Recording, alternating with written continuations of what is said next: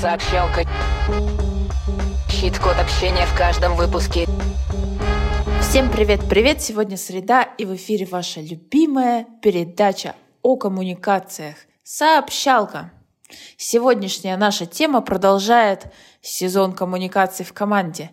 И тема такая горяченькая, любимая всеми нашими подписчиками – конфликт. Как разрулить конфликт? Команде. Мы уже много раз говорили о том, то, что конфликт — это хорошо. Именно конфликты позволяют нам узнавать людей лучше, близких лучше, становиться друг к другу еще ближе и роднее. В командах конфликты работают точно так же. Важно уметь их готовить. И сегодня мы расскажем о том, как разрулить этот конфликт, но для начала поговорим о том, почему они вообще возникают, и вы понимали, где нужно себе немножко подстелить соломку для более безопасной коммуникации. Да, причин у конфликтов может быть огромное количество. Мы при подготовке подкаста проанализировали их, но мы выделили общих три. Причина первая, частая очень, это в команде размытость ролей. Когда роли и обязанности не определены четко. Все это приводит к конфликтам из-за неясности того, кто за что отвечает, где начинается ответственность одного, заканчивается ответственность другого, где чья территория. А это на практике очень важно, потому что люди стремятся понять свои границы, границы других. Сюда же все вопросы про неравенство, про несправедливость при распределении ролей. Сюда же невнятный лидер когда он как бы есть и как бы его нет, или отсутствие лидера вообще. Потому что на каждом участке важных работ должен быть человек, который принимает финальное решение. И причина номер два — это недостаток коммуникации внутри команды и с лидером. Здесь огромное количество того, что может произойти. Это может быть и какие-то недоговоренности или нечеткие договоренности или какая-то скрытность между участниками команды и лидером и так далее. Но на практике основные типы — это приоритетные задачи, цели, которые сейчас перед нами стоят, и что есть вообще в принципе задача. Из-за того, что у людей разное понимание об этом, возникают точно так же конфликты. И третья причина — это нарушение границ. Например, стиль работы. Он у каждого разный, и это следует учитывать, это следует проговаривать, обсуждать это и принимать друг в друге. Что я люблю делать так, мне комфортно работать вот так. И вторая сторона должна это услышать и должна, если ей это не нравится, не подходит, предложить какие-то третьи варианты и договориться. Часто бывает, когда при работе в смешанных командах, смешанных межкультурных командах не учитываются стереотипы, там какие-то культурные нюансы.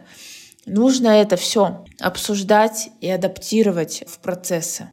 Само не рассосется. Второй частый пример нарушения границ — это, конечно же, личные разногласия, зависть, неприязнь. Это будет постоянным источником конфликтов, если не проговорить ситуацию открыто. Что делать мы чуть позже скажем. Помимо этого, всегда на коммуникациях сказывается стресс и перегрузка. Когда мы в целом сильно нагружены, сильно стрессуем, все всегда начинает кипеть, реакции более яркие, более острые.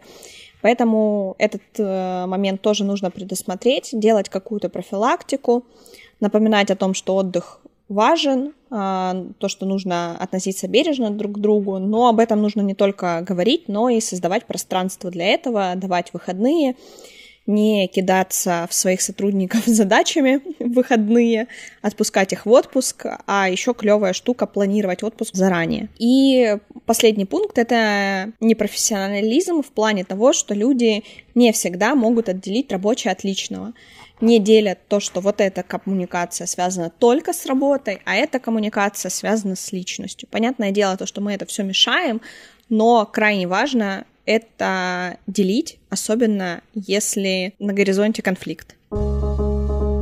Теперь как все-таки действовать, если вы обнаружили в рабочем чате или у себя в офисе пламя конфликта, или наоборот, какое-то показное игнорирование, когда кто-то с кем-то не разговаривает, или не, отвечает, или это уже все начало заползать на рабочие процессы, началось торможение. Или, например, вы видите затык, который постоянно повторяется, ситуация, которая неоднократно бывает. Вот эти повторяющиеся ситуации тоже это сигнал. И что же делать? Ну, конечно же, конфликт нужно решать, и можно это делать с помощью профессионала-медиатора. Есть такие специальные люди, а можно и самим, если вы уверены в своих коммуникационных силах. И что же все-таки делать? Первым шагом надо проанализировать причины и вообще то, что происходит, и как минимум открыто признать, что да, конфликт есть, он существует. Если мы его игнорируем, или избегаем эту ситуацию, это только ухудшает все процессы в компании.